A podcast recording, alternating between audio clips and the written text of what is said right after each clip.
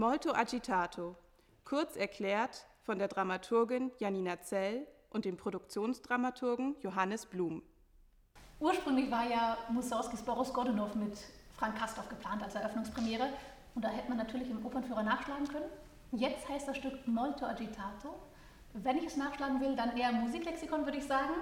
Und das habe ich gemacht und es hat mir verraten, eine musikalische Vortragsbezeichnung, die den Spieler zu sehr erregtem, antreibenden, erregtem Spiel auffordert. Was ist das Erregende an diesem Musiktheaterabend? Also zunächst mal ähm, erwartet den Zuschauer, wenn er auf die Bühne schaut, erstmal eine, eine Bühnensituation, die er noch nie gesehen hat. Ich mag jetzt nicht mehr davon berichten, so hat man die Bühne noch nicht gesehen. Äh, Molto Agitato ist eigentlich aus, ähm, ist eine, eine Satzbezeichnung des äh, Stückes Nouvelles Aventures von Giorgi Ligeti. Der zweite Satz ist überschrieben Molto Agitato, also sehr erregt Spiel, zu spielen. Ähm, ein bisschen ist, könnte es auch als Ironie begriffen werden zu Frank Kastorf, der ja eigentlich ähm, bekannt dafür ist, äh, immer molto agitato zu sein. Also so, das ist der Begriff seines Theaters. Ähm, streitbar, ähm, aufregend, aufgeregt, ähm, durchaus unvorhersehbar. Äh, in seinen langen Jahren an der, an der Volksbühne am Rosa-Luxemburg-Platz in Berlin. Und molto agitato würde ich mal sehen als auch eine Aufgeregtheit, das wäre so die dritte Assoziation, die ich jetzt gerade habe. Molto agitato sind zurzeit auch aufgrund der Corona-Situation ziemlich viele Leute über ziemlich viele Dinge. Also so würde ich es ungefähr beschreiben wollen. Okay, also ein sehr vielschichtiges Aufgeregtsein, das uns da begegnet. Die Musikwerke, die an diesem Abend zusammenkommen, sind ja auch aus wirklich allen Ecken, sowohl was die Gattung als auch was die Epoche betrifft. Du hast Ligetis Nouvelles Aventures schon erwähnt. Dazu kommt von Händel Ausschnitte aus Oratorium und Kantate. Es kommt äh, Weiß Ballett mit Gesang, die sieben Todsünden. Ja, ja. Vielleicht als Herzstück, Kernstück des Abends, kann man das sagen? Ja, es läuft drauf zu, sagen wir mal so. Ja. Und dazu kommen noch Lieder von Brahms, vier ja. Gesänge Opus 43. Mhm. Wie kommen diese Welten, diese Gattungen und Epochen zusammen oder also, auch nicht? Also es gibt, ja das auch nicht, ist nicht schlecht. Ähm, es gibt eine Grundidee, als äh, Frank Castor und Georges Delnon zusammensaßen und sich überlegt haben, was macht man denn stattdessen, weil, wenn der Boris Godunov nicht geht. Und dann war eine Ursprungsidee von Delnon, das hat einfach mal reingeworfen, um irgendwie anzufangen, äh, Hamburger Komponisten. Und bei Brahms, Ligeti und Händel haben alle drei Komponisten mit Hamburg zu tun.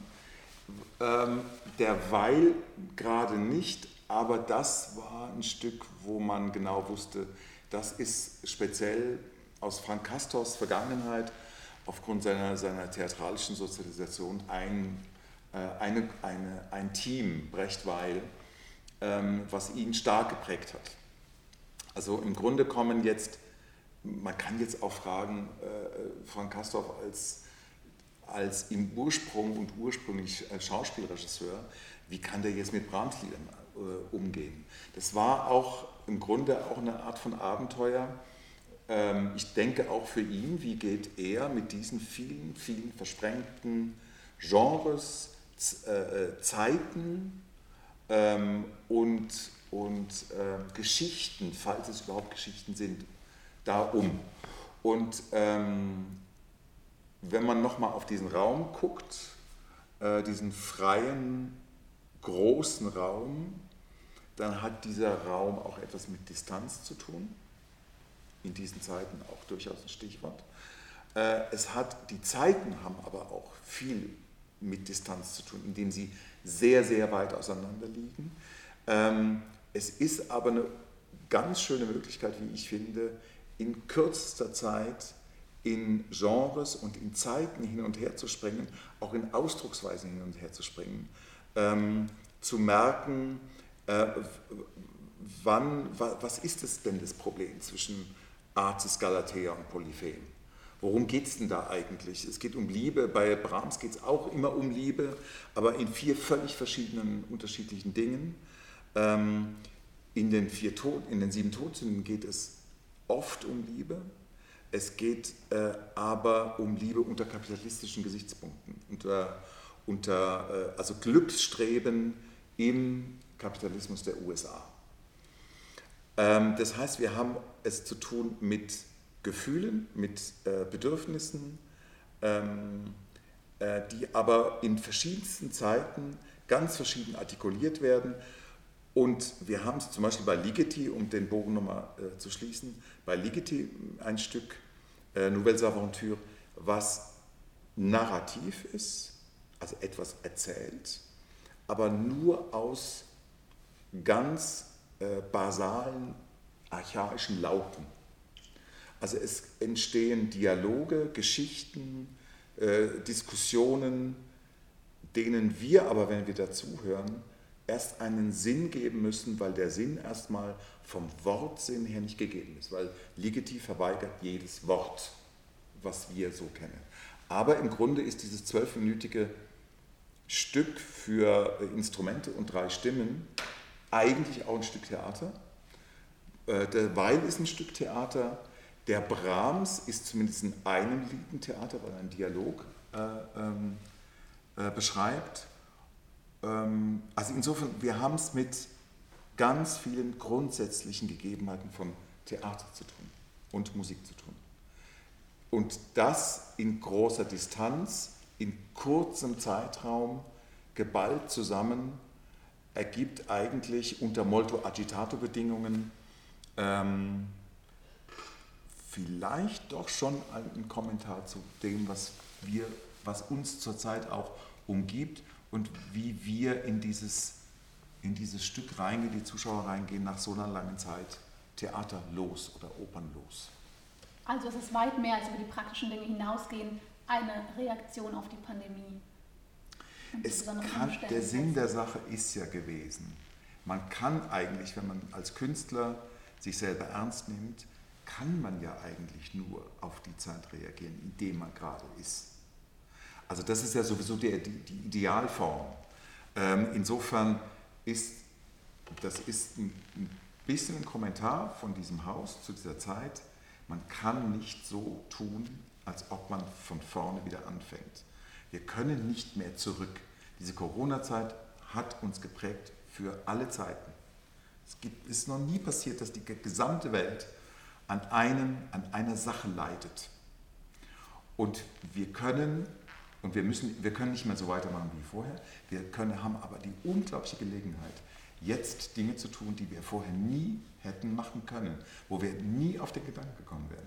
Insofern, das jetzt beschreibend, Molto Agitato, dieses Projekt, kann, merke ich jetzt gerade, kann eigentlich nur funktionieren in dieser Zeit. Mhm. Vielleicht hätte es zu einer anderen Zeit weniger Relevanz gehabt. Der Abend wird uns erzählt von fünf Darstellern, vier Sängerinnen und Sängern, einer Schauspielerin. Tragen die gewissermaßen in ihren Rollen durch die verschiedenen theatralen Strukturen des Abends? Halten die das zusammen oder sind es gar nicht so sehr wirklich Rollenporträts? Ähm, die, also ich würde mal sagen, die Sänger sind, da sie durch den Abend ganz durchgehen, ihre eigenen Rollen. Also sie stehen im Grunde für ihre Position in den einzelnen Stücken auch ein, sind, passen sich natürlich den jeweiligen Stücken an, aber sie gehen zu fünft von A bis Z. Also insofern sind es Sänger in ihren Rollen und weniger jetzt Rollen im Sinne von ich tue mal so, als ob. Ja. Das Rollen, nicht. die sie selbst geschmiedet haben, aber sie spielen nicht ja. sich selbst eins zu eins, aber sie haben es aus ihren Gedanken und Bedürfnissen heraus. Es ist vielleicht da auch eine gewisse Distanz von dem Stück zum, zur eigenen Person als Künstlerperson. Du hast schon ein bisschen angedeutet, was Frank Kastorf bedeutet, was assoziiert wird mit, mit diesem Namen.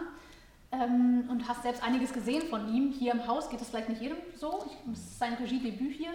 Was heißt es denn, so einen richtigen Kastorf-Abend zu sehen? Ein richtiger Kastorf-Abend hat auch zu tun mit Film und Kameras. Das ist ein Element, was jetzt noch dazu kommt. Und für diejenigen, die äh, mit dem Namen Quentin Tarantino was anfangen können, äh, muss man sagen, der nimmt auch eine Rolle hier ein an diesem Abend. Wir sehen Kameras, wir sehen die Sänger, die von Kameras aufgenommen werden.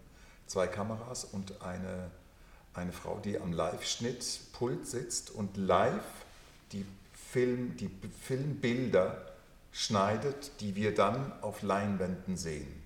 Manchmal eine, eine LED-Wand, manchmal eine große Leinwand, wo ein Beamer das Bild drauf projiziert.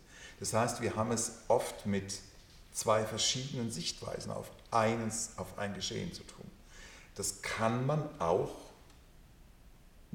so auf einer höheren Ebene nochmal noch mal erklären. Glaubt nicht, was ihr real seht, glaubt nicht, was ihr auf dem Filmbild seht, weil es kann sein, dass das auseinanderläuft. Es kann auch sein, dass es leicht in der, in der, äh, als, äh, als Verzögerung so nachstolpert war das, was ich jetzt gesehen habe, auch das, was ich jetzt dort sehe. Manchmal sind die Distanzen so groß, dass man das live gar nicht wirklich erkennen kann und sich auf das Filmbild verlassen muss. Aber ist das auch das, was der Sänger jetzt aktuell tut? Also wir haben es hier mit Fragen zu tun, man könnte fast sagen mit erkenntnistheoretischen Fragen zu tun. Ist das, was wir sehen, das, was passiert ist? Und das äh, ist durchaus ein durchgängiges Motiv, eins der durchgängigen Motive, die Frank Kastorf zum Theater gebracht haben und die er an der Volksbühne wirklich äh, zur Perfektion getrieben hat. Und wenn ich jetzt als Zuschauer mich vorbereiten möchte auf diesen Abend, äh, was kannst du empfehlen? Manchmal ist es ja schön, das Libretto zu lesen oder die Biografie vom Komponisten. Manchmal ist auch einfach ein Glas Wein im Vorfeld die perfekte Vorbereitung. Wie stimmt man sich am besten auf diesen Abend ein? Ähm, der Kastorf hat in einer Probe mal zu seinen Sängern gesagt, man darf keine Angst haben.